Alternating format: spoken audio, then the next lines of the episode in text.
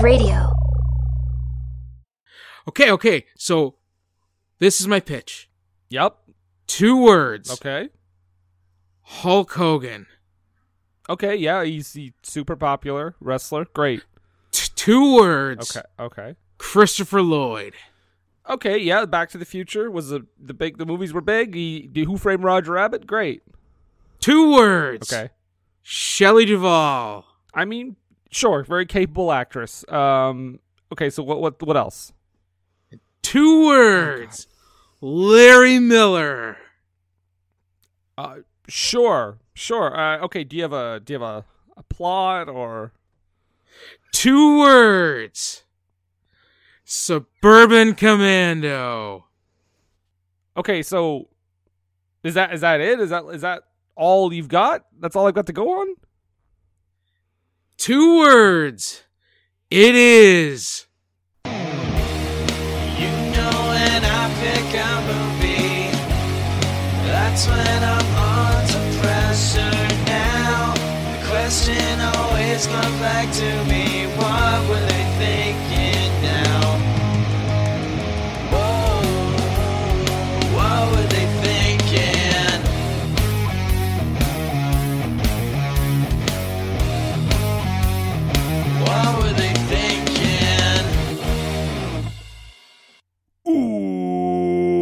welcome to What Were They Thinking?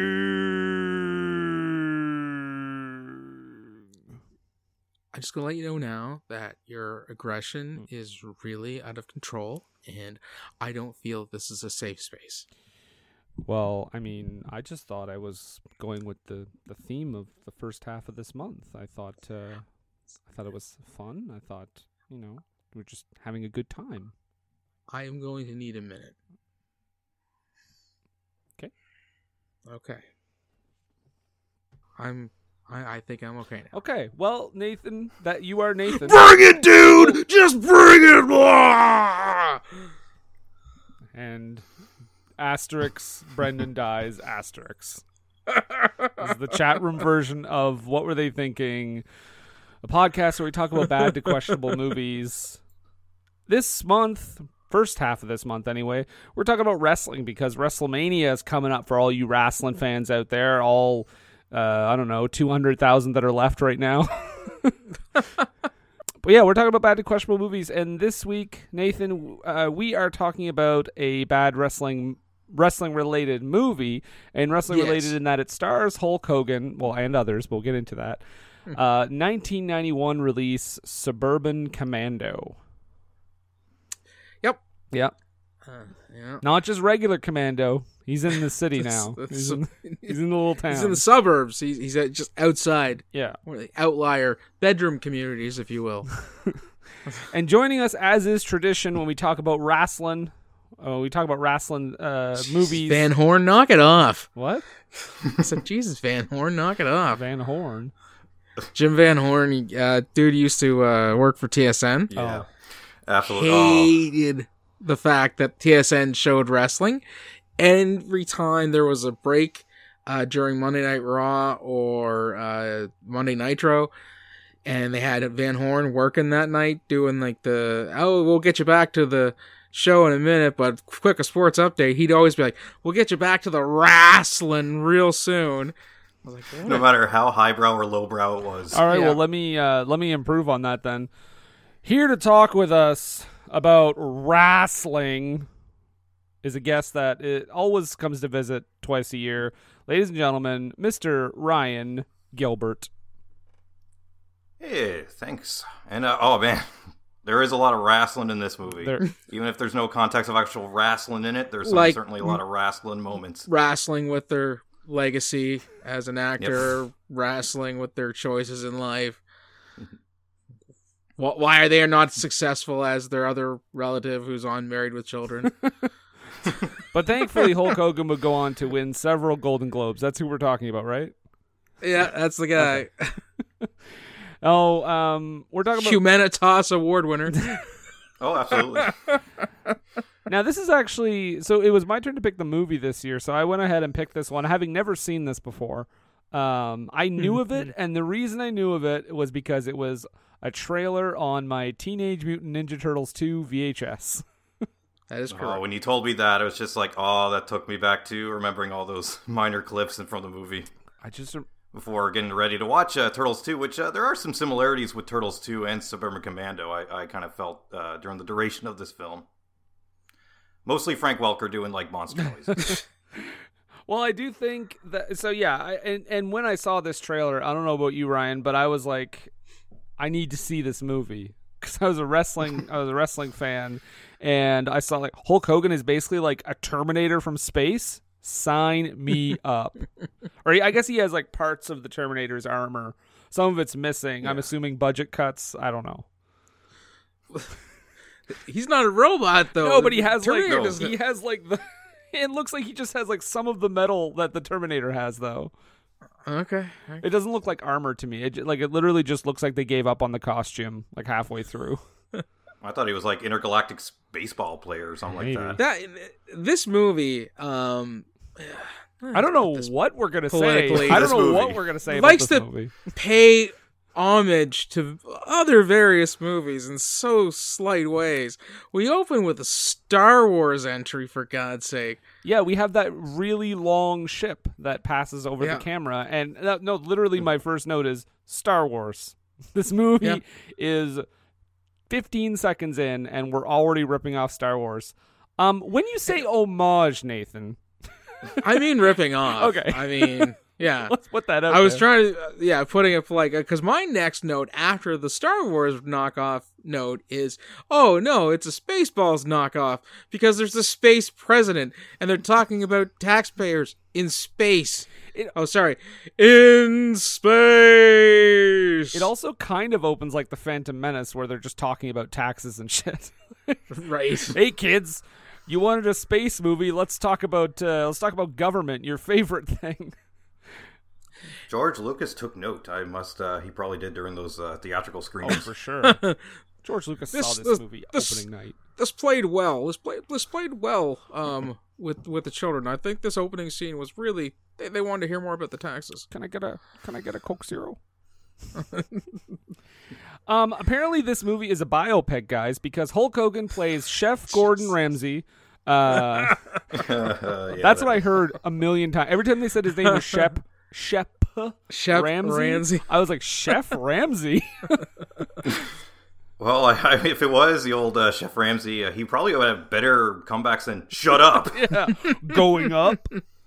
Which okay, we should note right now. Um, this movie was original, and Nathan just found out found this out three minutes ago. Blew my mind. Yeah, this movie was originally going to star Arnold Schwarzenegger in the Hogan, in, like the role that Hogan plays, and Christopher Lloyd's role was was originally going to be Danny DeVito. So, Now I want to see those roles reversed. oh my God, yes. Yep. Where Schwarzenegger is a schlub and Danny DeVito is an action hero. They turned this down for twins. oh, I think they made the right decision. Uh, yeah, yeah. if, if it said junior, I'd be like, I'd be more on the fence. But yeah, they definitely turned it down for twins. Um, but, but that's what I think. Like, so you know, all the opening stuff where Hogan is like, he well, okay, he Hogan's, uh, you know, a space bounty hunter, kind of, I guess. I thought he was like a mercenary. yeah, but he's he's like, I thought he was both, and, And then, then some neither. that was very vague. but he's on this spaceship as the movie opens, and he's like blasting people away, and Which, oh, by the way, as they're going through this this spaceship, uh, my next note was, oh no, it's a Red Dwarf knockoff because those are some cheap looking sets. oh, this movie looks incredibly cheap. Yeah. Like the budget on this thing, I I do I do have it. Hold on one second. Let's find out because we have to. Because this whole movie looks like a TV. Put it into context, eh? yeah. Yeah. It does look like a TV movie, like a sci-fi thing. Let's take a look here as I pull up my notes. It's very exciting for the listeners. the budget for this thing was eleven million dollars. Okay. Um, and it made eight million, so not a big success. Not a big success. But I was gonna say Hogan is going through beating up all these people, and as he's doing it, he he's got these like really, really like basic one-liners. And I just every time I heard heard one of his one-liners, I thought, oh, Schwarzenegger probably would have beefed this up a little bit. Like these were definitely written for Arnold, but also like you know if you think of something better, just go with it. but it's Hulk Hogan. Doesn't have the acting range of an Arnold Schwarzenegger. Can I say ice to see you? Uh, I mean, you can in about six years, I guess. But I I'm going to know, see it now. right now. Right now. I will, I will go to Twins with Danny DeVito. Shut up. Just thought of how funny it'd be to have Schwarzenegger play a character called Ramsey. oh man. So yeah, the Star Wars open. So we learned that this uh, this villain, General Suitor, um, is his name. Great villain name, of course. Um, and he's holding this uh, president, the space president, hostage. Uh, basically telling him like, your people need to give it up. You need to give it up. Give up your planet, or I'm going to annihilate all your people. And this guy, by the way, this president's name is Hashina. And I was like, that doesn't look like a Hashina. I'm just going to say it. But he's an alien. The best part about it, though, is that. oh, not the bad guy, the president dude. Yeah. The, the well the, the president guy would also be an alien. Would he though? He's not an he's not from Earth. I mean, is Hogan an alien? I don't really know. Yes, he is. Okay. I thought his Does he have alien transforming See. I thought Hogan just had the suit that made him do stuff. I didn't know he was actually like. I thought he was just a big tough guy. One of the first things he says when he's kind of banished to Earth for three weeks so he to charge his ship at a super low rate, he says, "I hate Earthlings." Right, right, right. So Earthites. so th- which this whole thing made me kind of laugh because they have a president who has taxpayers and he is in like uh, a, a tailored suit looking like an earth politician Yeah. why does this alien society have an exact duplicate of earth society Um, because there were probably like They five. took they live logic or something. I have there were probably like five writers, and the budget was mostly for Hulk Hogan. it's like uh, we we can't pay for any rubber alien suit just just uh, make him look like a representative from kansas Oh, they can pay for a rubber alien suit. We'll see that later. only one, but it's. I think it's fairly good. Um, so yeah, so he's he's threatening the president. Give up your people. Hulk Hogan comes in and like starts yelling at like, "Watch out, Hashina!" And suddenly the uh, General Suitor guy lets out like a lizard claw and starts choking him. But then Hogan is just like, "Well, I tried." Takes the off. president had like a ninja star envelope with him Yeah. But Hogan just doesn't even like the like the minimal amount of effort to save the president. like what are you gonna do Well, if this movie was made in, you know, 2019, I'd be like, "Oh, okay, that that checks out." Why would you? Why would you put in the effort to save the president? But this was uh so yeah, he's just like, "Well, um, got to go." Slides out, plants a bomb and blows the whole fucking ship up. So, I'm a hero. I mean, we even have the guy kind of debriefing Hogan later being like, "Well, you let the president die." But then he even then he's just kind of like, "No, no, I'm not mad. You saved everyone. It's fine." I, I I happened to look up when uh, Ramsey was trying to uh, right himself in his pod at first, and it looked like he was Mhm. doing something that wasn't trying to write himself in the. Well, maybe he was trying to write himself in the pod. If you're doing right, but no, you know what? He looked like he was masturbating. Well, I'm I mean, gonna put Nathan, that out there. if you want to compare to like we know what Hogan looks like when he's masturbating. We can just Yeesh. we can just we can just compare. You were thinking it's going to be a film theme with like all these movies with Hogan. I get you. we, we have source material we can go back to.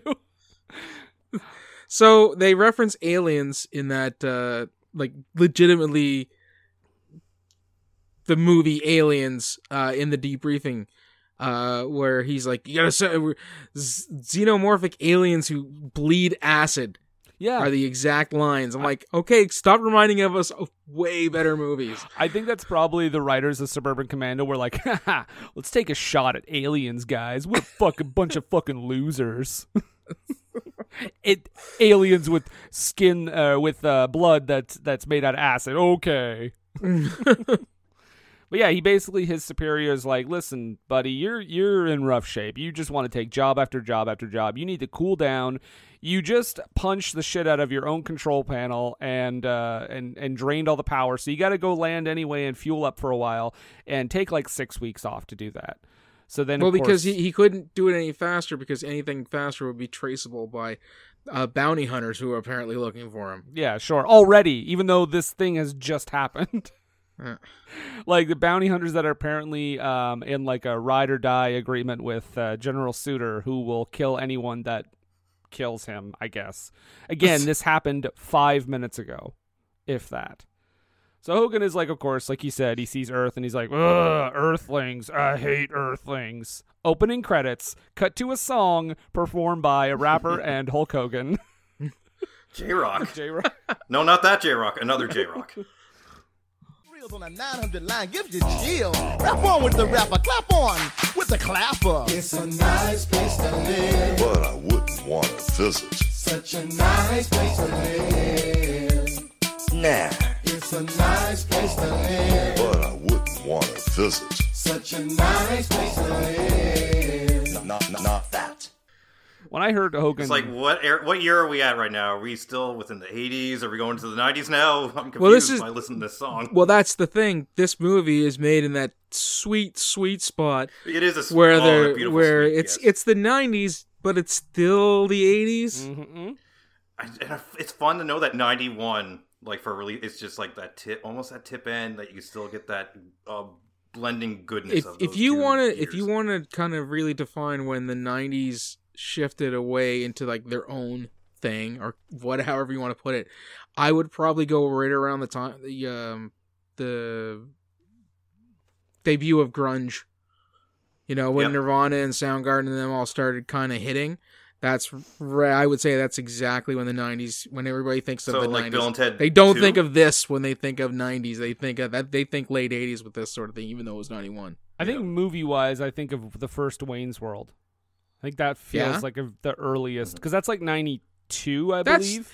Yeah, and that's Yeah. but that's fair too because that's still more of the straight haired um rock and roll. They they do pay uh, you know the Queen stuff, but I mean at the time there was like Red Hot Chili Peppers. There were all there were alternative uh, bands on that soundtrack and stuff too. So Yeah, yeah, I would I would say that's what ninety two. I mean, when did Nirvana hit? 90, 93, So early yeah, '90s, I think. Yeah. Yeah. So Anyhow, this song, Commando. yeah. So this song is not as good as any of them, is what I'm trying to say. No, no, Um, no, no. we meet Christopher Lloyd, who plays Charlie, and at first I thought he was an inventor, which I guess he's like a more like a, a planner, an architect, maybe. Is he an Yes, architect? he's- okay. yeah. And of course, his family, his wife is Shelley Duvall. They have two kids. And thank God I was worried that the whole movie was just going to be Hogan and these two kids. So thankfully, this is not Mr. Nanny. No, save that for another No. movie. Yeah. Uh, but he, he can't pay their bills. And Shelley Duvall is like, you need to go ask your boss for a raise. But the problem is with Charlie is that he doesn't really His like boss is Larry. Miller. yeah, his boss is Larry Miller. Perfect. But he doesn't like confrontation. Charlie is afraid of asking for anything. He's afraid of standing his ground, so much so that he is even threatened by Shelley Duvall mockingly uh, intimidating him into going to ask his boss for a raise. Shelley Duvall, the tiniest person on earth. And you know what? A, a, a fine actress who I find is criminally underutilized in this movie. Oh yeah, for sure. She's in like four scenes. Yeah. Uh, so he he goes to his his boss, and like you said, Larry Miller is his boss. Tip, uh, classic bad guy from the early '90s, late '90s. You know, chairman of the board. We're talking here. Uh, so he goes into work, and uh, Larry Miller is there, and just nabs up those blueprints, and he's looking it up, and he he does this fancy thing where he has a computer. And he's like reading off all these facts about him. He's like, and how are your children? Uh, blah, blah, blah, and blah, blah, blah. And are you still allergic to tuna? See, I know you. I love all my employees. Tweet I noted, wow, aren't the 90s going to be full of computers and wackiness? And an- like magic. another super big trope in this movie is, is the uh, the idea of Japanese investors. Oh, gee. Every movie like this. I, I did enjoy, the- I got the one good laugh out of when uh, Larry David's talking to them. Larry and, David. uh, sorry, Larry Miller. That would have been great. Still would have worked, I think.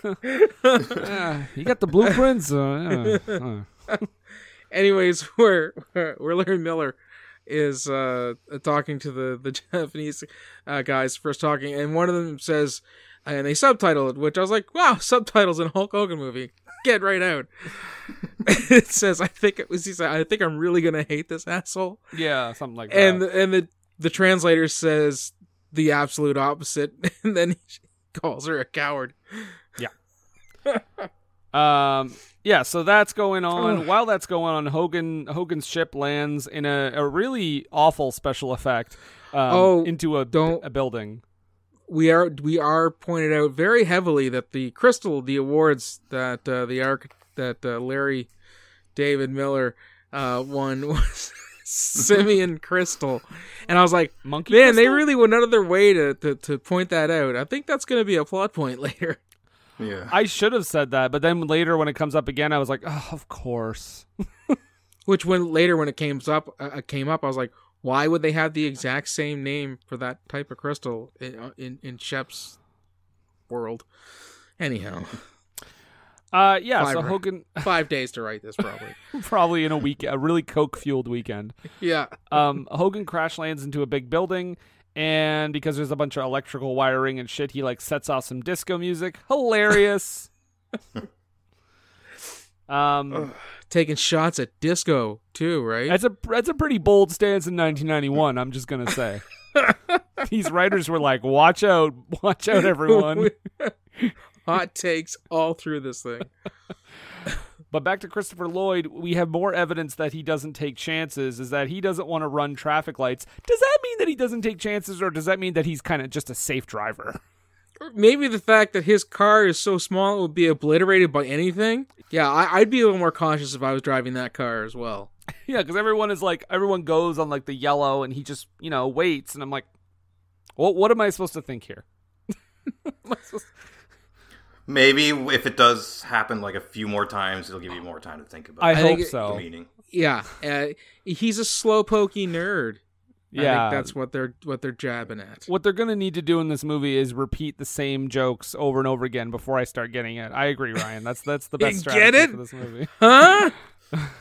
Um, this is one of the more hilarious uh, moments coming up here. Is that Hogan is just walking around town with his like full armor and stuff, and this kid is just following him, smiling. and then I don't know if you guys noticed, but there's another kid that gets up and starts following him. But when you see his face, he looks terrified to be on camera. Not terrified in in character. He just looks like I don't want to be an extra yeah, anymore. I don't want to do this. and all the women are just looking at Hogan walking by, being like, "Who is this fucking specimen of just pure, unfiltered sex appeal?" Who's I thought they were more like, look at this guy. Well, He looks like a Yeah, weirdo. he's but, uh, whatever you want to read. That, I don't know. sure. There's there was I- I got the uh the drift that a lot of people were like, okay, who's the big guy with you know the GI Joe costume on, uh, or well the Space Force GI Joe whatever, and the the ladies some it looked like some of the ladies were into it, so, but it had a weird combination of the two, Yeah, and then he murdered an RC cola machine. it's almost Yes. Nathan. It's almost like they couldn't direct the extras properly. That's a possibility. Yes, he does murder an RC cola uh, machine, to which I note, good riddance. Uh, I think Ben would take umbrage with that. Wow. My good friend delicious, Ben delicious RC loves Cola. RC Cola. We'll have to. Although if, if you some bowling alley that- chips. well, that's the thing. If you want to get the, tr- the, the an RC Cola experience, if you can't get RC Cola, just go buy generic brand soda, cola. Mm-hmm. It's the same stuff. I do like how when he sma- like smashes the machine to get that uh, woman her change back, everybody scurries as if like they're all homeless, just like running around, all these like quarters on the ground. He's as after he murders the RC Cola machine, he sees a dog, uh, in a truck on a like a hot day, obviously, and the windows are all rolled up, and it's a, it's a pickup truck, and he looks over at this alfresco dining uh, uh, area uh, where, oof, uh, uh, I don't know, less than reputable chap is having a supper, and he, he he's yelling at the dog. Uh, Hulk Hogan goes over, and the guy's like, "What?" And then it's a switcheroo where he's freed the dog, uh, giving them the guy's food, and taking the dude's clothes. And put a muzzle on him. Yes, Which I also noted. Number one, I don't think the dog had that muzzle on. yes, it before. did. Oh, it did. Yeah, it okay. did, yeah. But my second Yeah. thing is, did no one see that whole thing go down and think, uh, maybe someone should call the cops? Maybe they just know this guy and felt he deserved it. There, I, I gotta say, in most of this movie, there are several times I noted there are no police in this town. Right. I also have other questions about the way things get done in this town because have you guys? I mean, both you guys uh, rent apartments, and uh, I I used to be a, a renter uh, back in the, the day, and uh, I never ever once picked up a sign that said apartment for rent and just pointing in a direction. To a house. Just just go in this general direction. There'll be an apartment for rent. We assure you. Yeah, it's just on like a, a fucking like a pole, isn't it? Yeah, and there's no phone numbers or anything. No, just follow. It's these just an arrow. Yeah, If, exactly. yeah, if there was like a scene of like follow the arrows, that would have been Oh, oh that would have been limo juice. fantastic. And then Shelley Duvall is just like, I just wanted to make sure we got a good listener. Then why'd you go to put them in the sewer? I mean, I followed them and all. Oh, dudes, what are you doing down here? oh shit, it's a crossover. Guys will promote my movie on your VHS, won't you, brother? Oh my god, why did Hogan never team up with the Turtles? Lost opportunity. Because he was too busy hanging out with the three ninjas. Oh yeah, Yes, on right. Mega Mountain. And Ernest. Oh, that's a coming soon. God. So Christopher Lloyd, aka Charlie, comes home and starts dealing with these neighborhood um, adult bullies, and uh, and and a unfortunate chap uh, that lives next door who is suffering from some very severe PTSD and apparently just like sitting in a tank all day. And it was at this point I had noted uh, this movie is like falling down, but played for laughs. It really is because he's like he's clearly got like severe problems and he's He has got some pent up rage. Yeah, exactly. Yeah, and he's drinking and he's sitting in a tank and he keeps addressing everyone as like private and Oh, colonel and everything. Oh no, I mean Christopher Lloyd as Oh. Michael Douglas from Falling Down.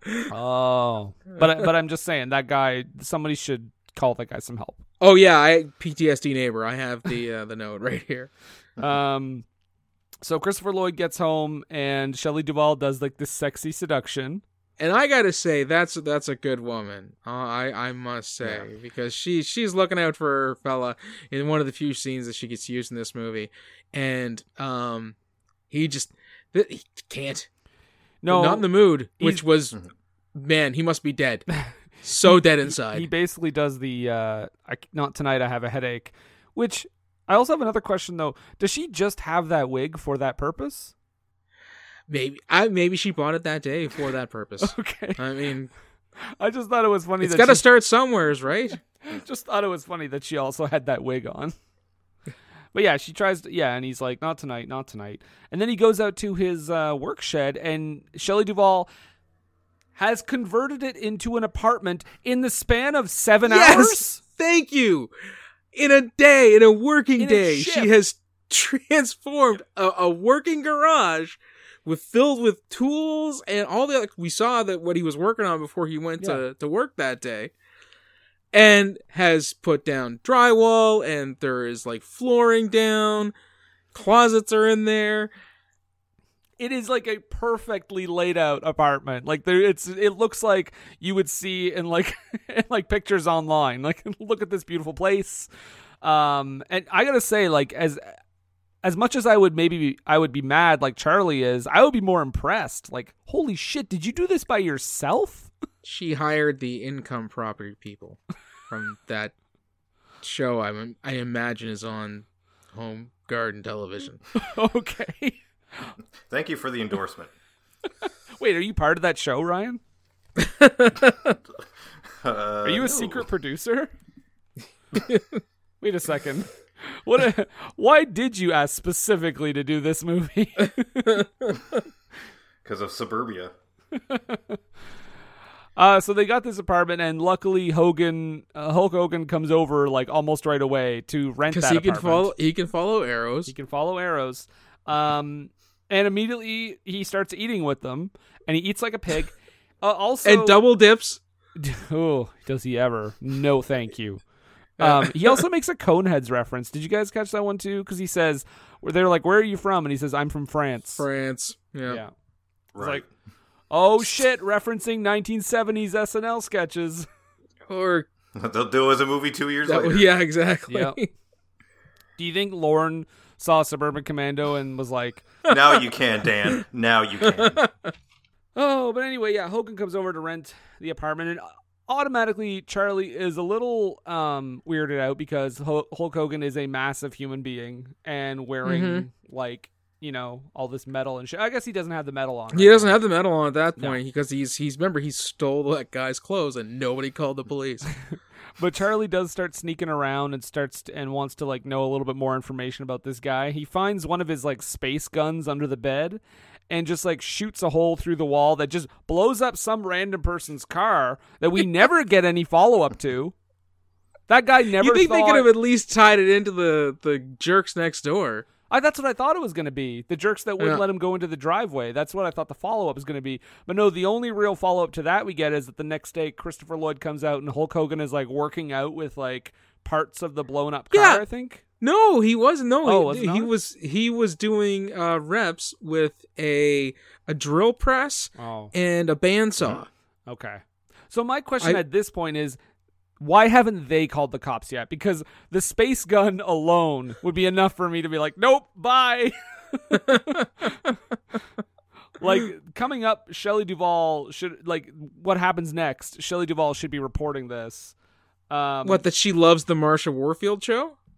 I did, that was such a dated reference. I didn't get that at all. It, Marsha Warfield was Roz on Night Court, and she had a talk show for a little bit. Well, Second of two Night Court uh, cameos in this movie. well, they rented the footage anyway. Who was the other one? Quan Lee is one of those, the translator. Thank you. Oh my god, I knew You were thinking about that? I- It's like, who could that be? I couldn't place it, and I was like, I know it's not Margaret Cho. I kudos to me for not thinking that that she was one and the same. So there you go. Man, Quan Lee, there you go. Maybe she'll be in the Night Court reboot. So I Shelley love that. I can't believe I'm saying those words. Shelley Duvall is watching Marsha Warfield, and she starts, but we don't see that she's watching. We just hear her screaming, and Hogan is like, "Oh shit!" Right. and like runs into the house and grabs her, and then she's like, "No, no, no! I'm doing this new activity called Screaming for Health." And I'm like, okay, whatever, bullshit movie. and then uh, and- and she's like, I'm watching Marsha, and the mailman shows up. Hogan nearly murders him with a butcher knife. that night. Yes. Again, police, call the police. You have a psychopath in your house. I I don't know, man. I I think that a, a lot of this stuff eh, are if they're gonna go full on bonkers with a movie like this, that one of the best things they could have done is just played up how nobody reacts because it's L.A. and everybody's insane. But they don't really do that though. No, they don't. Some people And they- react, They, some people don't. They would have had the perfect opportunity in that opening scene when he's walking down before he takes the guy's clothes, where everybody's just like, "Yeah, whatever, just some some guy." No, instead Because Hogan, it's L.A. Hogan uh, assaults the newspaper kid by throwing uh, the newspaper Yes! back at him, With the propeller cap on. and he just like lands in the bushes with his feet just kind of wriggling. Uh, Hogan then goes over and confronts those like adult bullies uh, because he moves their uh, annoying. he moves their shit out of the way so Christopher Lloyd can go into the driveway. And then the adult bullies come over, and, he, and Hogan's just like, you know, what are you gonna do? You want to pick a fight and we want to get down and dirty and start beating each other up? And he's like, no, we're gonna sue you. It's the '90s. We'll see you in court. You got any idea what these cars are worth? 30,000 bucks. You got any idea what we're gonna do to you if we find one itty bitty scratch on them? Any idea? Let me guess. You're gonna pound my face, break every bone in my body, then you're gonna drag me across the gravel road and feed my remains to a warthog. Is that about right? What are you, nuts? This is the 90s. We're gonna sue you. We're gonna get you for willful destruction of property, Yeah, mental anguish, that's getting it to him. loss of work hours. We get through with you, you ain't gonna have a dime left to your name. You'll be hearing from our attorney. And I kind of laughed at that scene a little bit. Like that was kind of a funny joke. Yeah. because like it, it it does go like against the the stereotype and then but again we don't go back It's- to that ever again it, it's it's one of those things where I don't know. It, it- there was those are the only two ways they could have gone with it, and uh, I do remember gags like that happening a lot in uh, comedies around this time because everyone talking about political correctness and feelings and and and people suing everybody. The the lady who sued McDonald's for s- hot- burning herself with hot coffee. All that stuff was had happened right around then. So the, everybody was in a very litigious mindset. So yeah, I, this was a spot on joke for that time. Wait, coffee's Period. hot? Yeah, and there's a warning on the cup and everything for you now. Oh, thank God. So glad you brought that Oh, up that's for me. exactly what I was thinking. Yeah. Uh, yeah, so then Hogan starts doing other shit. There's a guy that drives around the neighborhood really fast that nearly murders a child, uh, Christopher Lloyd's Oh. son. So he saves him. And then, and then plays spin the Trans Am. Oh my god, and he hunts them down and, and is I'm I think he's about to murder them before Christopher Lloyd steps in. Well, he's, he flips over their car. Yeah, and then just gives it a little spin. Again, no one in this neighborhood is like, this is kind of weird. and they are so Christopher Lloyd and his, and Shelley Duvall and everything. They're so happy that he saved their son, so they give him a big piece of cake and take a family picture. That- that- that's what you do. That was weird. That was so weird. like and, and and like yeah, they're like, here's some cake. He, he starts eating it, and then like, okay, everybody get together for a picture. And I'm like, this isn't a, th- a way humans do stuff. I, just, I found it, it was hilarious. Like he was eating it, and she was like, "Hurry, quick!" Yeah. It's like he's gonna eat it all. it's back. almost like they're. It's almost like when you're trying to like distract a dog so that they'll take a good picture Yes. with you. Uh, so Hogan at this point is just doing it is a bunch of vignettes of him going around town. He stops a purse snatcher. Um, Mm-hmm. he he he goes up to a car with one of those like talking car alarms. And, and- yeah, that's apparently self-aware Programmed to feel pain. and can feel. Yeah. yeah, apparently the car was made by Skynet. Because it just literally starts begging off from him, right? It's like, No, no, come on, seriously, let's talk about this. It was- yeah, that was bizarre. Please, for the state, you can stand as close as you want. In fact, take the car. No, please, wait, no. Let's talk about this. No. Oh Lord, fallen and I can't get up. because the movie like i think the movie like you said it almost should be like no one reacts to anything or everyone reacts to it like they need to pick a lane um, but they just kind of keep wavering back and forth and the same thing with this like if you're not if you're gonna have this kind of weird logic then just go with it the whole movie don't don't like do don't expect me to like buy into anything in any kind of serious way and then do a joke where a car alarm is like no please don't hurt me I've fallen. I can't it's get basically up. Yes. Hal. Hal is a car alarm. So we meet our, our, our mime, Yeah, oh God, the my favorite mime. character. who is who apparently thinks that the the highest traffic busking area is a, an alley behind a building in the middle of the night. In the middle of the night. Who are you performing for?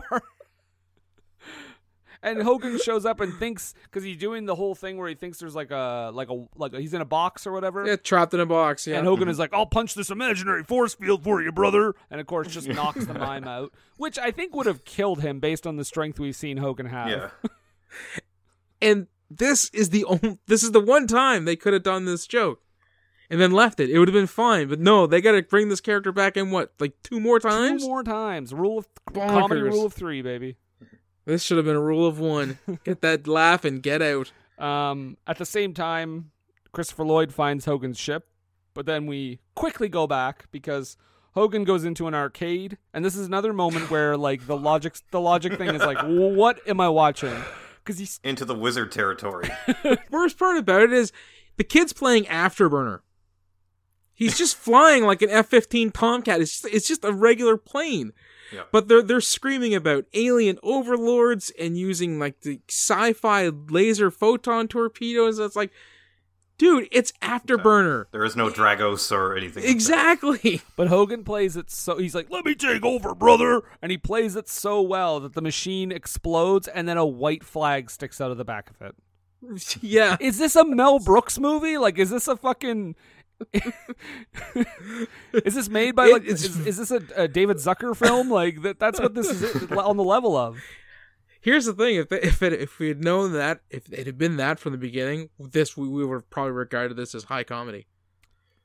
Well, at least like, at least like at least a comedy. At least you're like, ah, that's why. Yeah. That's why it's like Oh, the It's whole movie is like David this. Zucker. Like, say what you will about Scary Movie and the sequels. I like some of them, but like, at least it's a parody from minute one to the end. Like you know exactly Yeah. what what the logic, the internal logic in that movie is that there is no internal logic. Like it's just all over the place. Um, We also we also find out that the only uh, video games they could apparently get the rights to use the name for were Afterburner and Joust. oh Yeah, I was about to say Joust. Afterburner is like more the more current game that they had in that arcade. So so Christopher Lloyd finds Hogan's armor and he decides to put it on and save a woman from some crooks. Why not? Were they? No, I, were, I think they were going to rape her Oh yeah, it was pretty. It was pretty dire. in a in a '90s Hogan, Hulk Hogan Yeah. kids family It is movie, exactly. I'm glad which you got the preview for on Ninja Turtles 2. I'm glad you mentioned that because this was 1991, so all the ratings were around, and this is only PG. So this isn't like PG 13 were like, you know, it might be some stuff that might be a little scary. No, this is fucking PG. like, basically a kid's movie. Yeah, it's crazy. no, basically about it. He was still a huge white meat babyface at the time. There's no way kids were not going to be wanting to go see this movie. Um, I did write down. So in this scene, Christopher Lloyd shows up and like tries to stop them. So they shoot him in the chest, and he just like mm-hmm. falls over, but he's not hurt or whatever because of the armor. But then I also wrote down like it reminded me of that scene in Dumb and Dumber where he's like, "What if they just shot you in the face?" it's like, what if that dude had just been like, "Oh shit, bang, dead." Right, That, that, it would have it would have been a very short movie. or a very interesting rest of movie. it would have taken a seriously dark turn, that's for sure. the rest of Hogan's just a Hogan trying to explain to Shelley Duvall where her husband is. to to the kids. Listen, little brothers. I couldn't invest in a face mask. I'm sorry. they need to see my face. This isn't WrestleMania nine, dude. Randy Savage didn't fuck me up in a gym or whatever the story is.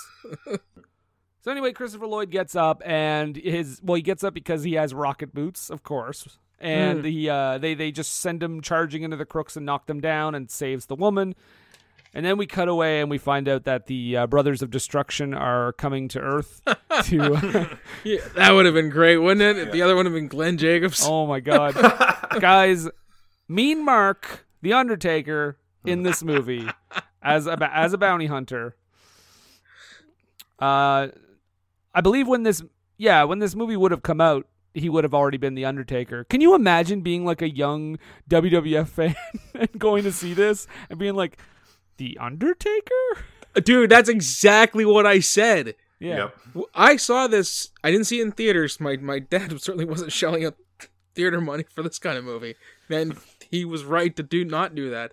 But when it hit video, uh, I absolutely watched this. And when we saw The Undertaker, my brother and I instantly knew who it was. We were like, oh, are they going to make him talk? Because The Undertaker hadn't talked at that point really at all. Well, they do, they do. Well, that's coming up. Yeah, kind of. But yeah, Undertaker and some other dude, they're bounty hunters, critter style, um, and they're on their way down. Thank you. Earth. Yeah, it's basically it's critters. But before we get to that, um, the another uh, pretty well-known actress, uh, Elisabeth Moss, is in this movie, and she plays a little girl because this was 1991, so she was super young. And she gets Hogan to uh, save her cat out of a tree. It's literally a save the cat moment, but they don't even do that right because Hogan I love this actually. brings the branch down. Elisabeth Moss is like, "That's not my cat." So Hogan is like, "What? Let's go!" and murders a cat. Poor Sassy from Homeward Bound. This is that those types of cats are assholes anyway. That's what I have noted here. No, A catapult poor cat. Um, deserved it. well, no, I like the I like the payoff to that later though. Hashtag pet murder. Elisabeth Moss nearly gets murdered later. yeah. Uh, Hogan also learns about ripe melons or how to tell a melon is ripe from an old lady. To which I noted, "Are we gonna do a boob joke in this in this scene? Like, what's going on?" I, I would have respected that joke more than the one we got. That was unnerving. Yeah. Hogan is like, "Oh, you just gotta squeeze the melons to see if they're ripe," and it just explodes all over her face, which was an un- unnecessary shot. That's a creepy gif right there. Put it on the episode post. So at this point, oh Hogan. Oh, by the way, Hogan has run into the mime already, like a second time. He like threw him up on a roof because he thought he was using a rope. He runs into Yeah. him a third time, and this time the mime is like, "No way, pal!" and just runs off. Um, at least he's miming during the day this time, At least, right? right? At least he's like, "Oh wait, I still don't feel like it was a high traffic area for No. busking, though. No, it really isn't. Um, he needs to work on his business model. But Hogan at this point is like he gets in his ship and he realizes that his suit I is know gone. he's in he's in Mime Club. he has to do it in secret. He can't talk about it to anybody because the first rule of Mime Club is you don't talk about Mime Club. Well, you don't you don't talk at all because it's Mime, Mime Club, Club. right? the second rule These, is these rich backstories. his second rule is if you're super depressed, you can be a mime. so yeah, Hogan, Uh. Hogan gets into his ship and he finds out that uh, his suit is gone. So he goes to where Christopher Lloyd works. Um, I like the detail that he is uh, he is intimidated by his secretary because she is a sassy uh, young lady. And carries quite the magnum. Yep. And she tells him to take a seat, so he picks up the bench. he takes a seat. Um, and uh, yeah, and then Christopher Lloyd comes out. He learns that he has to have blueprints ready for tonight. Whatever, sure. Well, And then- because as you said, Larry David is just basically riding Christopher Lloyd's intelligence Yeah. into success. Yeah, exactly. Uh, Hogan just grabs Christopher Lloyd. He's like, "What are you doing with my suit, brother?" The secretary pulls a gun on on him. So it's like, "Oh, this was made in 1991." uh, and and so Hogan is like, "Well, you're gonna go help me find my suit," because he just like left it in that alley. Like he didn't he didn't he just got into it, saved a woman, and then left it there. so so they go off looking. And this is a moment in the movie, uh, guys, where I thought, man, it would have been so prophetic if Arnold Schwarzenegger had played the Hogan role because they go over to a bank because they start to see people that are frozen. And I thought of like With Mr. Christmas Freeze. music playing in a non-Christmas time of year. Oh, but bef- no, before that, he first he tears the door off Christopher Lloyd's car. Uh, and then they use a PKE meter yes. Oh, from Ghostbusters. as the track. Yeah, it, it was like from Ghostbusters 2, I think. I think it's in the first one too. I, I I mean this specific model, like the design for it. I think they were slightly Black, different. Uh, sleek-looking one, yeah. Oh, yeah. Sure. Uh, so yeah, and then yes, we come to the bank where people have been frozen, and you're absolutely correct. Just imagine, like, if Schwarzenegger was like, I don't need to do this Frozen movie. I'm already going to be Mr. Freeze. but yeah, he's looking around. Everyone's frozen because they're using Hogan's gun or whatever. Um, they go and find the, the crooks. I'm pretty sure they're the same crooks, right? From earlier? it is the same guys, yeah. Yeah, and they're robbing a bank. They shoot the freeze thing at Hogan, but hilariously, guys, ready for a great joke? He downs a bottle and says, "Mmm, antifreeze." which Lesson, kids. he's blind now. Yeah, and it's uh, again, yes. Didn't and, even put in wine. and Ryan, you mentioned the kids. You're right. This is a great message for the kids watching. Just drink If you're getting, antifreeze. yeah, if you're getting, if you think you're gonna freeze, just drink some antifreeze. I mean, it's right there in the name. Yeah. So he's Why fine, but be called that? unfortunately, Christopher Lloyd does get frozen so that we can hear him uh, utter the infamous line later I was frozen today. I was frozen today. So again, a- another scene where I'm not sure what people, what onlookers are thinking because Hogan puts a frozen Christopher Lloyd in his car, sticking out through the roof, just driving around. Hogan can drive a car too. I didn't think he could drive a car. Again, his apparently their world is an absolute perfect opposite of ours, uh, except Hulk Hogan hates ours apparently. Maybe that's why. Maybe he thinks like his world came up with it first. Now the the uh, the bounty hunter guys they showed up and attacked at the bank, oh, yeah, and they then do. Yeah, and then we see them later for some reason destroy the takeout uh, the drive through sign at the the Surfin' Burger. Yeah, the 90s vernacular burger. 'Cause they- Seemed mean. They steal a car that says "just married." Like they steal that Yeah. from somewhere. Yeah. And the person at the Surfin' Burger uh, figures they're like newlyweds and is like, and they're like, "We ain't gay," basically, and just shoots the Surfin' Burger sign. yeah. Like, okay, whatever. Sure, movie. yeah, sure, 1991, whatever you say. And then, then, then comes the whole alien Rambo speech from Christopher Lloyd, where he says, mm-hmm. "I was frozen oh. today." I love his delivery on that line. Oh, it's, it's he beautiful. is trying his damnedest. He, you can't fault the guy. He did not phone this No. thing in at all. Not at which, all. well, to look at it is like this is gonna. This would be something that someone would see. This is a payday. Just I an easy wonder- paycheck. I wonder. But at the time, oh, sorry. Oh, oh, sorry. Oh, go ahead. I was gonna say, what at the time he was doing those live action segments on the Back to the Future animated series. Yeah.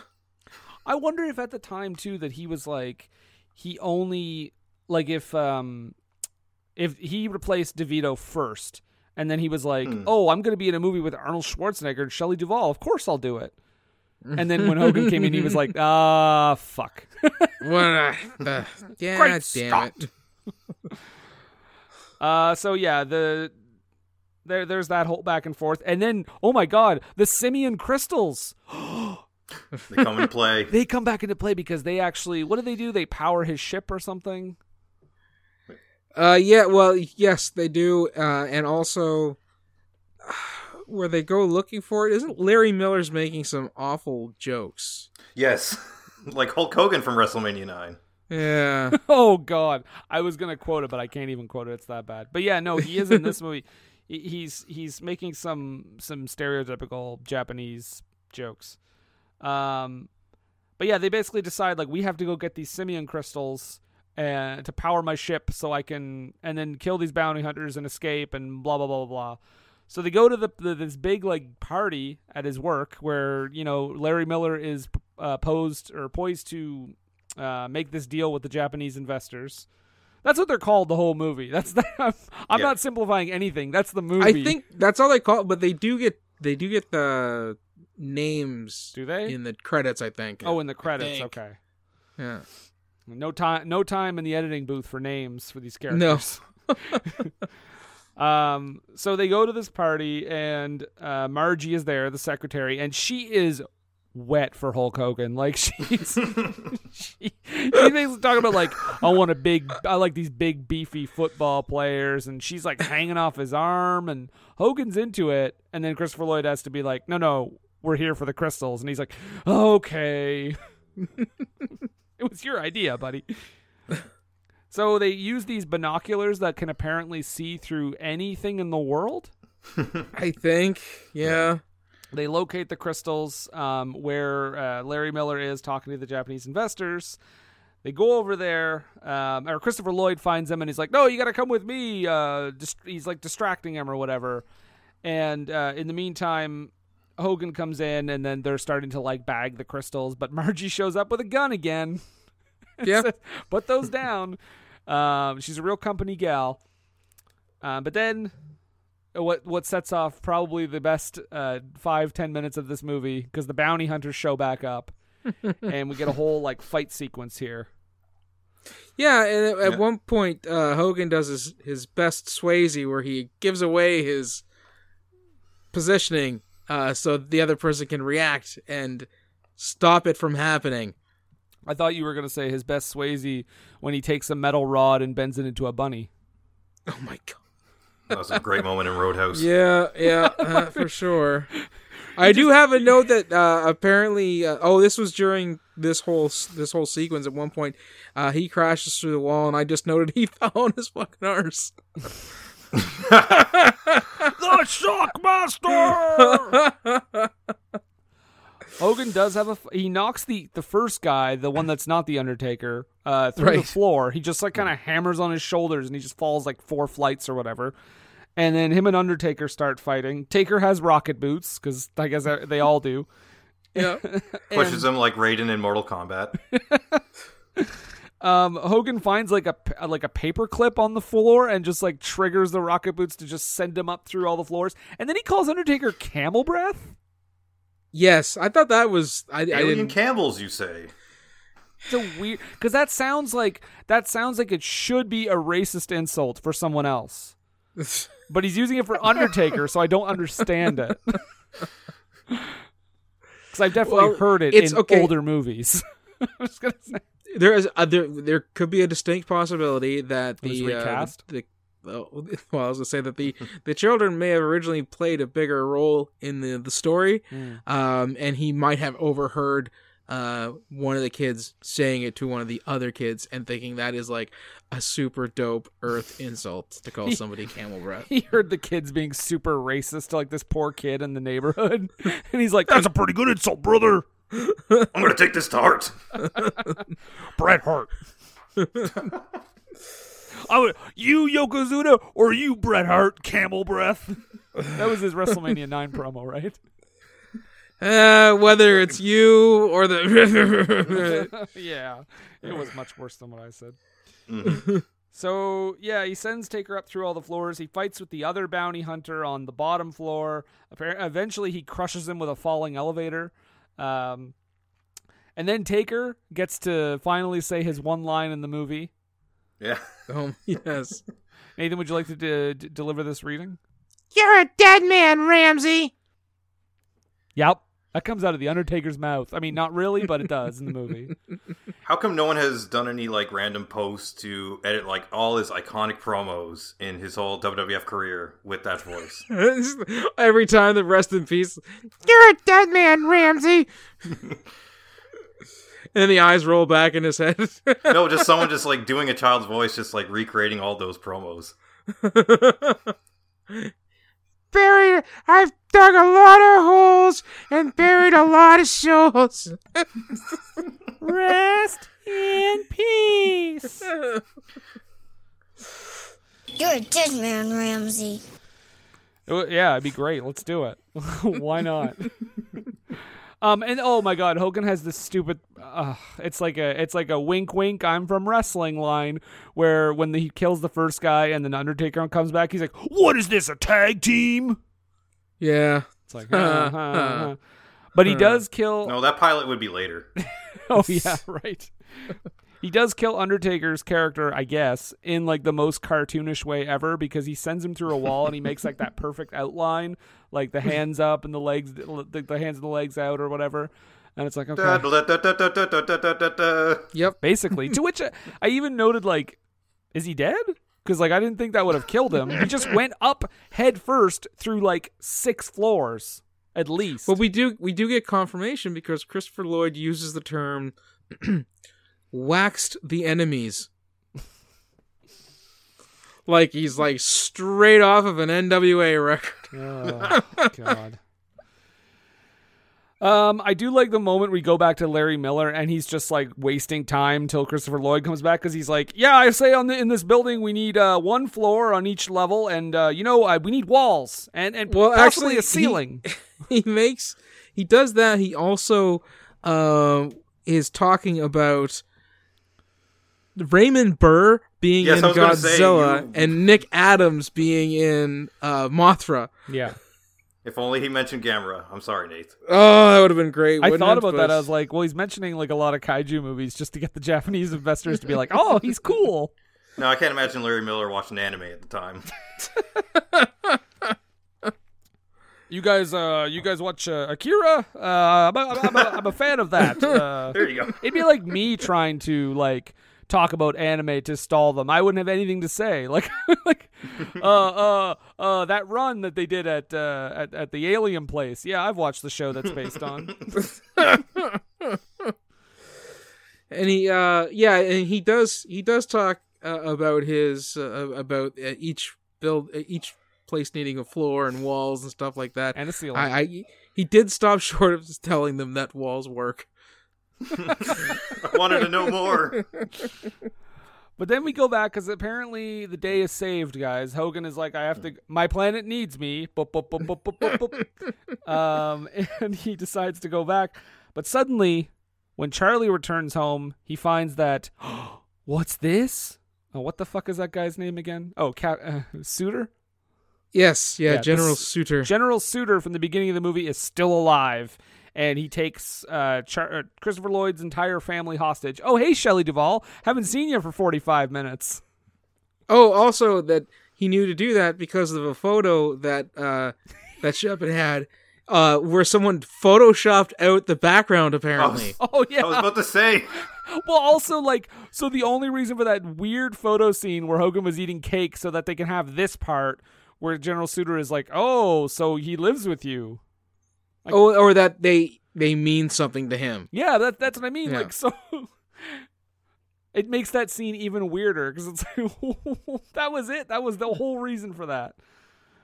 So anyway, um, yeah, Suitor, General Suitor finds them, and then he he ma- he forces them to tell him where Hogan is and his ship. So he brings the whole family there, and in a very chilling line, when he's calling out Hogan, he says, and I quote.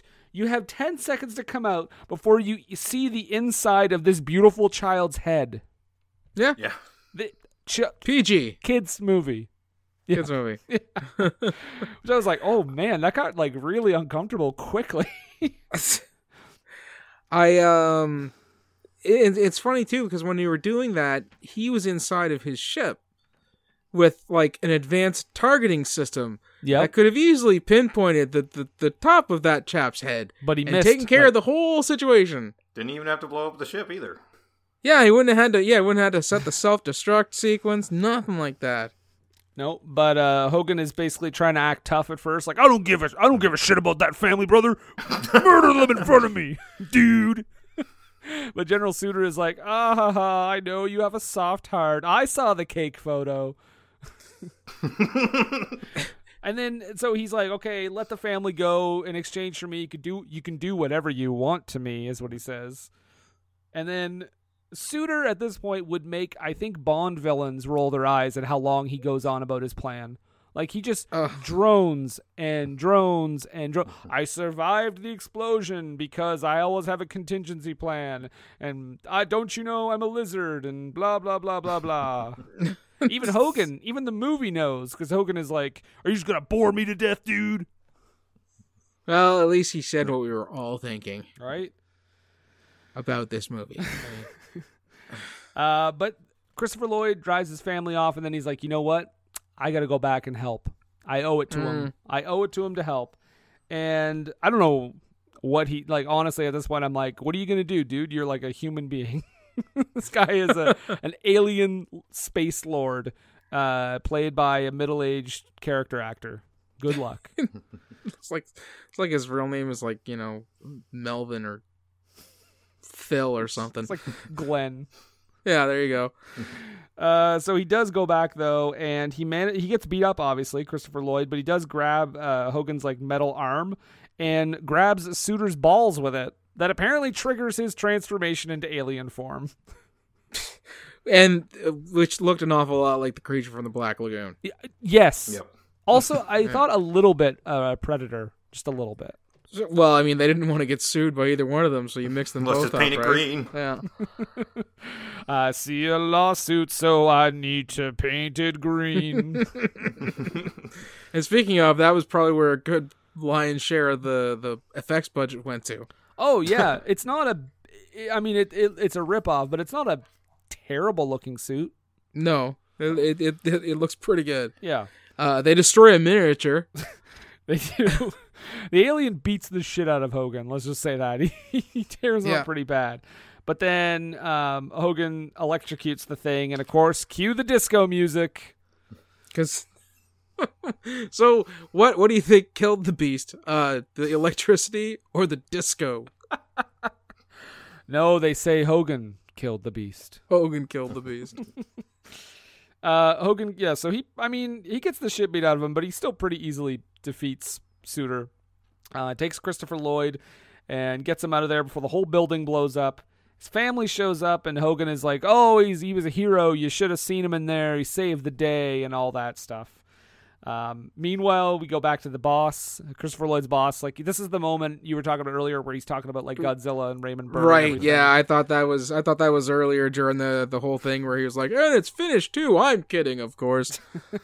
But then Christopher Lloyd shows up and is basically like, I do all the work and you don't do anything, so I quit and walks off and Larry Miller's screwed. Um and then the movie should end there. But we get like this is like the return of the king like- of yeah, it was movie like movies. seven goodbyes at the end of this thing. You like recurring jokes? Here's some more. Oh, we got to wrap up every single fucking joke we set up earlier. So Hogan like uh Oh, earlier we didn't. I guess I didn't mention this, but earlier he he was trying to go on a skateboard and he kept he wiped out. That was the only Yeah. time he really like failed. So this is One Hulk of his Hogan. biggest bumps in his career. Yeah, I I wrote that he was not a dynamic dude. Apparently, Oh, well, wait till next week. That's- yeah. only one of them. Only one of them, unfortunately. Uh, yeah, fortunately, Unfortunately. Too bad it wasn't the other one, right, Nathan? Your favorite? that guy. Oh, shut up. Uh, Hogan, worst. Hogan shows up though with to the skateboard bullies who are all like eight years old. And But I didn't. I didn't get. Were, were they supposed to be bullies? Because I I thought they were friends with uh, David Faustino's younger brother. I think he was just like I think he was just like wanted to show them up. And Okay. he starts like going and, and by the way, Hogan is wearing the most '90s Zuba pants. I was going to say, that's So 1991 Zubaz. right there. Those Zubaz. like, did he have um, did he have a fanny pack on too? Because if he did and I missed it, I wouldn't be surprised. Was like, Hogan was just like coming back from a show, and they're like, "We need you real quick, just pickups, just come on down." We're doing reshoots. Yeah. Yeah. okay, brother, just gotta finish beating Professor Toru Tanaka, dude. I don't, I don't think he was in the company that year. 1990. He, the main event was Hulk Hogan against one half of the Orient Express. Yeah, With, not the oddest booking they've ever done. No. it was it was a it was a school gym. so yeah, Hogan Hogan is amazing at skateboard tricks now. Um, he does like a headstand and everything.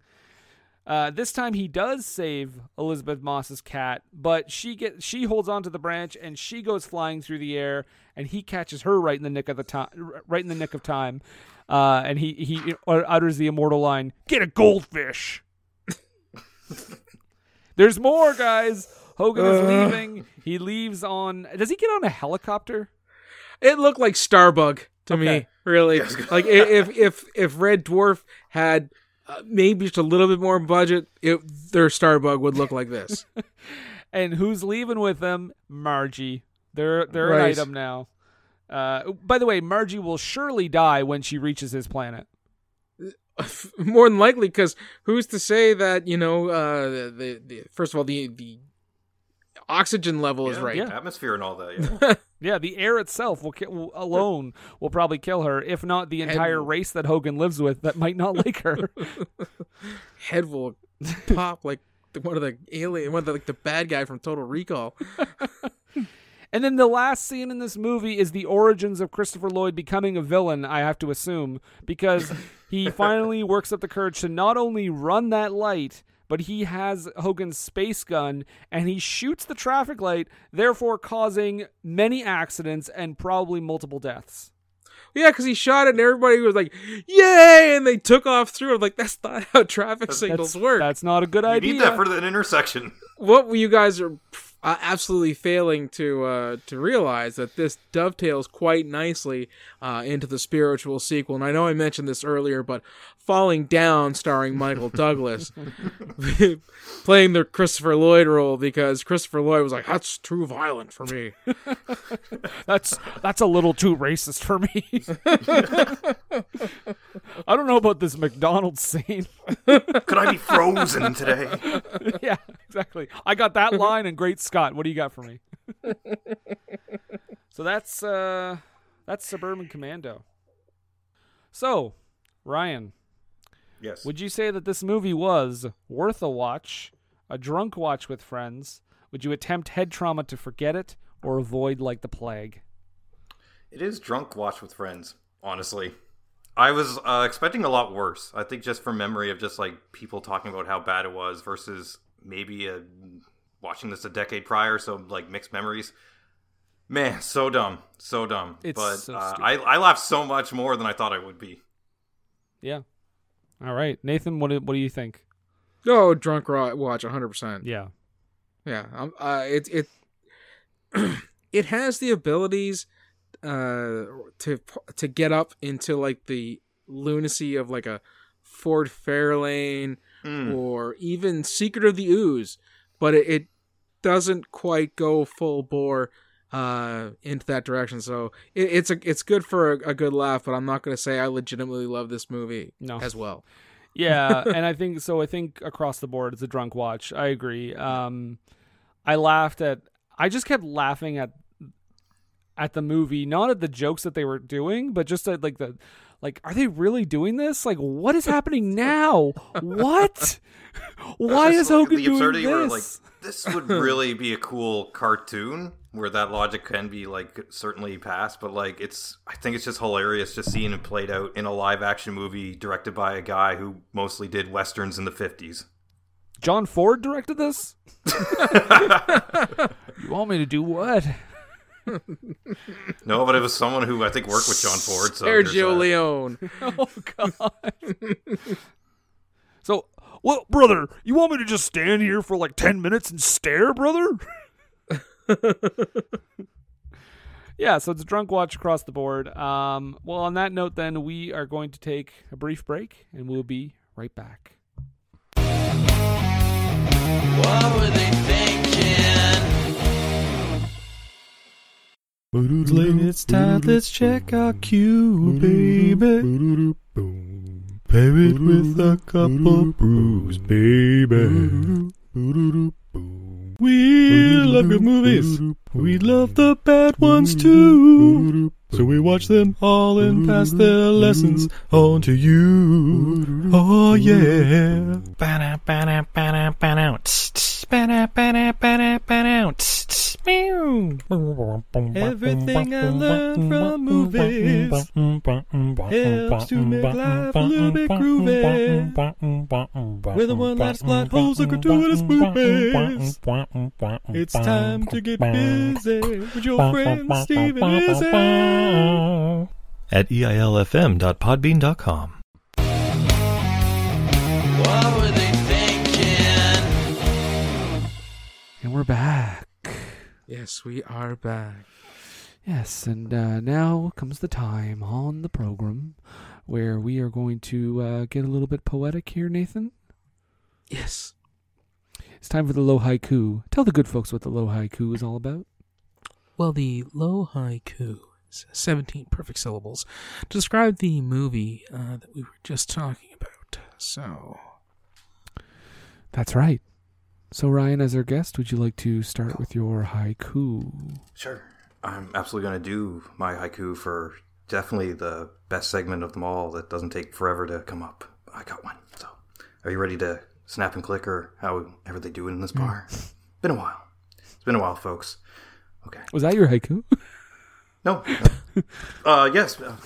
Okay, I, I actually do have to do it now. Okay.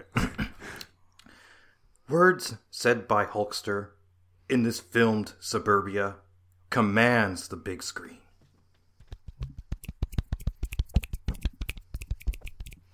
Yes. Okay. Very good, very Tip your waitress on the way out. Okay. Hulk Hogan, spaceman. Schwarzenegger said, No thanks. What's your excuse, Lloyd? Thank you, thank you. uh, mine is uh, reminiscent of the idea that I had actually seen this before um, on video. So, oh no, not again. Gonna no sell this garbage. Was frozen today.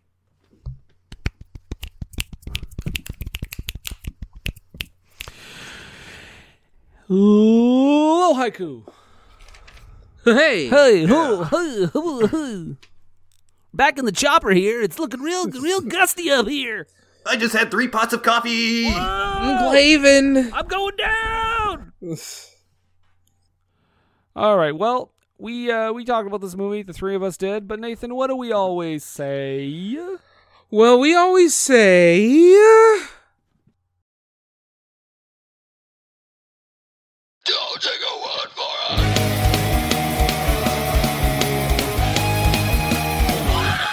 That's right, folks. Don't take our word for it. In fact, maybe we should rely on the wonderful people at Rotten Tomatoes. I'm sure the critics adored this film. How how many uh what percentage of critics liked it, Nathan? Fifteen percent. One five. of 13 reviews. The audience, though, I'm sure, much more glowing. 32% Oh. out of 10,000 plus reviews. This uh, this uh, looks like uh, nostalgia did not hold its ground here. No. Um, well, Ryan, actually, why don't you start us off because you got something there for us uh, regarding the uh, the critics' takes on this film. Yeah, it's like there's a good one from on Rotten Tomatoes, but I found something interesting by going through uh, WrestleCrap, the very worst of pro wrestling. They have a chapter going through a bunch of uh, movies at the time, and so for Suburban Commando was a marginally better film than No Holds Barred, but that didn't keep it from bombing. It made less than seven million at the box office. The reviews were harsh. Roger Ebert went so far as to claim that this movie caused him to reconsider his chosen profession. Somebody was asking the other day, Do I ever get tired of going to the movies? Nah, I said, I love movies. And so, so many days, it's not really a job. It's more of a lucky break. But I wasn't feeling lucky the day I saw Suburban Commando. and you know what? By golly, by the time it was over, I was feeling kind of tired of going to the movies. they This broke one. Roger Ebert. One out of four. Yeah. Yeah. I don't know if he's ever walked out of movies that he was trying to review. Gene Siskel, I think, did that once, but I don't think Roger ever did that. Uh, I think he. Yeah, I, th- I feel like he did with "I Spit on Your Grave" or something like that. Like there was Okay, something, so yeah. but I think it also had to do with the audience that was there that he felt like uncomfortable and he quickly got out there. Yeah. because like That makes a lot more sense. he said that when he went to see that, there was. I remember him saying like when he went to go see that movie, there were like people cheering in the audience during like the rape scene and shit, and he was Yeah. like, "Ah, I don't like this." See, that's different. That's taste. It's not like maybe just like uh, a, a goonish movie like this, but it's definitely a big extreme for sure. Well, Michael E. Grost of classic film and television says minor but pleasant comedy with touches of satire. But that's a negative review. Uh, let's see. Scott Weinberg of e filmcritic.com wrote, "Hey, at least Hogan's consistent with his cinematic output. Consistently awful. One out of five. Okay, from Luke Y. Thompson. Hogan and Alien? I suspected as much. Watch for the cameo by Mark Undertaker Calloway. Uh, wow, I'm actually this. I'm only going to read one more critics review because there's not that many. Uh, but Emily Blunt. Uh, oh wow! Judging by Yeah. that picture, has fallen on some hard times. That's a terrible thing to say. Back in 2005. Yeah, she's probably a lovely lady. Emily Blunt of Blunt Review says, late at night you ask yourself, how do films like this get made? I think what she meant to say is, what were they thinking? I think that's what she. Yeah, that's really what she should have said. Uh, my last one comes from Ryan Cracknell from Apollo Guide, and he wrote, "Shows why Hulk Hogan should have stuck to the wrestling ring." Mm. Forty-two out of hundred. Oh, wow. Okay.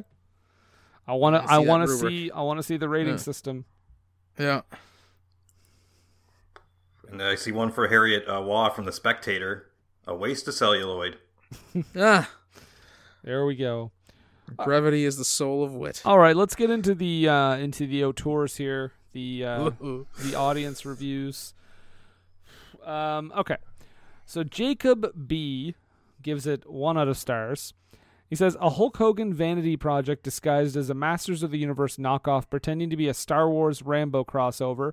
Suburban Commando has some decent bits of action, and Christopher Lloyd's performance is entertaining. But at the end of the day, it's just a stupid, stupid movie that exists just to cash in on how popular Hulk Hogan was at the moment. Though this movie did give us the immortal quote, "I was frozen today," so there's that. Uh, okay. Well, I've got one here from Brian A. I'm assuming it's Brian Adams, the wrestler, not the singer. And uh, he wrote, uh, "If you're not a '90s kid or a Hulk Hogan fan, then you probably won't like this movie. It's good for a '90s nostalgia and some funny scenes. Three out of stars. All right. Ben S., which I'm going to assume is Ben Shapiro, wrote Oh, for no. one star. I ben the frozen- Hammer Shapiro? Oh no, that's that's George. George the Hammer, The Hammer Shapiro. Shapiro. Remember your late night uh, commercials for sure, and localized commercials. I was frozen today. The only thing funny about this movie Did he dissect the lyrics of any of the songs? Bow, bow, bow, about it not wanting to visit here. Now, suppose the vagina was going to get wet. He'll never live that down. I love it. I Um, know it's like perfect. All right, this review suspiciously is from Terry B. and he gives it five out of stars. And he says, Hulkamania still running wild, brother. I love this cheesy movie despite all the mainstream over criticism from indoctrinated viewers. If you love Hulk Hogan and are a true Hulkamaniac, then you will love this. Not to gloss over the awesome Christopher Lloyd, who was frozen today. Yep. I underestimate the staying power of that fucking one line. It's all over. It over was a meme things. about a decade ago. Um, I want to hear from Chris C. So I'm assuming it's Chris Candido. Keep this going. wrote, yeah. Uh, um, though humorous to a certain extent throughout, Suburban Commando is a forgettable sci-fi comedy gem with a post-Rocky II role as a space warrior by Hulk Hogan, and features the unfortunately wasted talent of Christopher Lloyd following the success of the Back to the Future franchise. Three out of stars. I got one from Callum Beyond the R. grave. Sorry, go ahead. Some some say Citizen Kane is the best movie of all time. Others say a Tarantino or a Scorsese masterpiece. I say Suburban Commando. and that's the only movie he's ever watched. And maybe just like only in passing heard about Citizen Kane. He's like, yeah, whatever. Black and white. Boo. um. Okay. I hate to go back to this, but it's all over these reviews. Cody B, who I think was the director of Pro Wrestlers versus Zombies, gives it five out of stars and says, "It's not that bad. The best line from Best Actor with WWE Hall of Famer, I was frozen today." Okay, how do you give a five-star review and start out it's not that bad? Um, you'll have to ask the director of Pro Wrestlers versus Zombies. Okay. It was five out of five for averageness. Yeah. well, I've got the one here from Dave B. So I'm assuming it's Dave Batista. Nice. Uh, he writes, more stupid fun from the Hulkster as he plays an intergalactic renegade hiding out on Earth until he can set things straight. A recipe for wackiness. Three out of stars. No Batista. One from Virgil. Good movie. Funny. A must see. Sorry, can you Meat sauce! Can you repeat the review from Virgil again? Good movie. Funny. A must see. Wow, weirdly um, uh, uh, friendly tone in that review. okay, um, Joseph M. Oh, hmm. Joseph Mercury. Joey Mercury, Joey yeah, Mercury, okay. gives it five out of stars, and he says a philosophical look into the evolving family structure. Okay. So I never thought of it that way. I guess this movie's great. All right, well, let's see what I can find here. uh, David A. Uh, so I assume it's David Arquette. Okay. Oh, I was gonna say that doesn't. Oh, it does. It does. yes, it does. Oh. In fact, we talked a whole lot about Yeah. it last year. uh, cheesy special effects, but good Hulk Hogan action slash comedy. Five out of stars. He just wants that title again. Uh, one thing I feel like I see one of many, so I'll just say it like I was frozen today was just the only comment, and some of them only like with one star. Um, all right, my last one here is going to be from Larry G. Uh oh. Larry. Uh. Uh. Uh. Gertner. Gee. Gertner. Larry Larry Gertner, Joel's less talented cousin. There you go. Larry mm-hmm. Gertner gives it four out of stars, and there is very little punctuation in this, so bear with me. Now, I know this movie wasn't that much loved like at all, lol, but I just loved it because I still watch WWE and TNA, and I know it's all fake, but I loved it then and I still love it now, lol. I'm just going to be true to myself, and if I'm a big kid for it, so be it, lol. This movie owned. Could you have less, less commas and periods? There's one period in there, I think. all right, that's my last one. Uh, okay, well, my I got one here uh, from Scott A. So I'm assuming it's uh, Scott Armstrong. Mhm. Uh, he uh, look that one up, guys. Uh, I mean, he was a referee not that long ago. right. Uh, this movie is what really started Hollywood Hogan's movie career. You will laugh, cry, and other emotions from the riveting acting. Other emotions. Sorry. I gotta, do that again.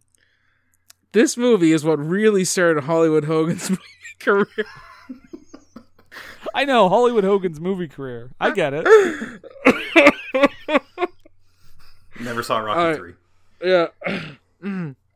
All right, all right. I'll try. This movie is what really started Hollywood Hogan's movie career.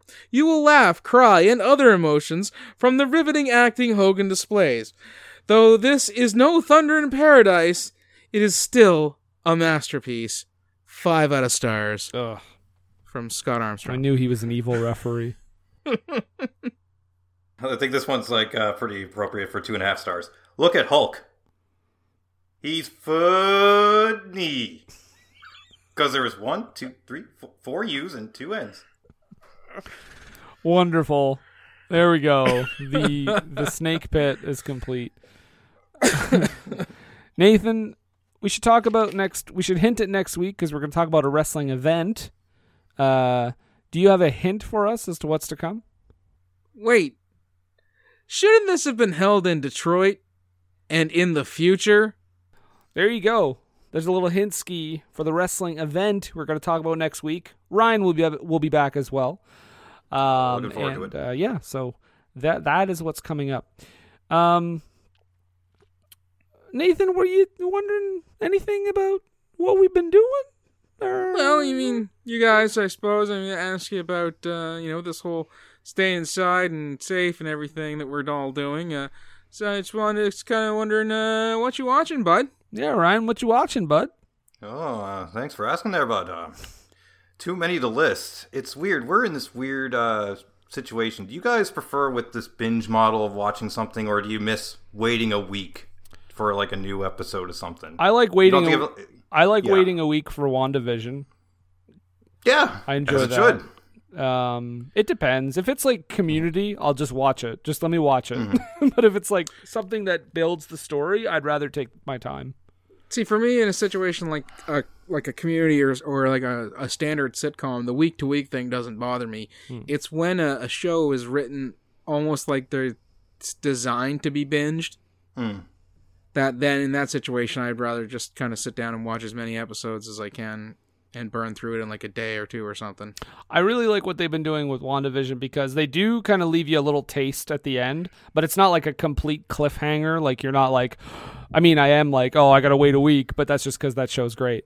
Um, but anyway, Ryan, go ahead. Tell us what what you've Okay, yeah, sure. I was only going by that because so I'm trying something different. So if there's something like on a streaming that has like all the seasons, I try to do just a couple of episodes a day. So I'm a huge anime fan. So like they have City Hunter on Retro Crush, so I watch a couple of episodes per day of that. I mostly listen to a lot of podcasts just because like it's something that's good background if I'm just either level grinding in a game or something like that. So I typically just listen to podcasts that deal with video games and cartoons mostly. There you go. What about, what about, uh, what about you, Nathan? What you been watching, bud? Uh, you know, just uh, been uh, been watching a lot of uh, uh, television as well. Um, I actually started checking out this new one uh, by uh, CBC called Pretty Hard Cases. Um, it's almost it almost seems like it's a Canadian version of LA's Finest. Okay. Um, I don't know if any of you have ever watched LA's Finest. It's a spin-off of the Bad Boys uh, movies, Oh. but starring uh, you know Martin Lawrence's sister from Bad Boys Two. And it's it's set in L.A. It's not Florida, so I mean that there's that, but that's not the show I'm talking about. Uh, this is uh, pretty hard cases. It's on CBC and CBC Gem. All right, there we go. Yeah. And uh, what about you, bud? yeah, uh, Brandon, Brandon? what are you watching, bud? Am I watching, bud? Um, I just saw. I mean, going perfectly with the theme of Suburban Commando. I watched a movie recently called Muriel's Wedding. Um, it's actually, I think, now if I'm wrong, I apologize, but I'm pretty sure it's Toni Collette's like on-screen debut, or at least very close to that. Um, and it was wild to hear her doing her real accent. Like I, it, I sometimes forget that she is an Australian. um, but it's an Australian movie. Toni Collette is in it, and basically she's like an outcast. Her friends are super fake; they don't actually like her. Um, and she, her dad is like this corrupt politician. Uh, he gives her a blank check. So it's not like the movie Blank Check. No adults are making out with kids in this movie. um, he gi- gives her a blank check and she goes off on vacation. And uh, yeah, it's kind of more of a character thing than an actual like plot driven movie, but it's a lot of fun and it's uh, there's some moments that are dark. And uh, Toni Collette is great, and I'm watching this movie, and I'm like, yeah, no wonder you turned out to be like a terrific actor. So Muriel's Wedding, check it out. All right. Cool, cool. Well, at this moment, Nathan, Montrose Monkington, would you like would would Montrose like to come in and say a few words and bless us with his presence? Yeah, sure. and get that guy just a second.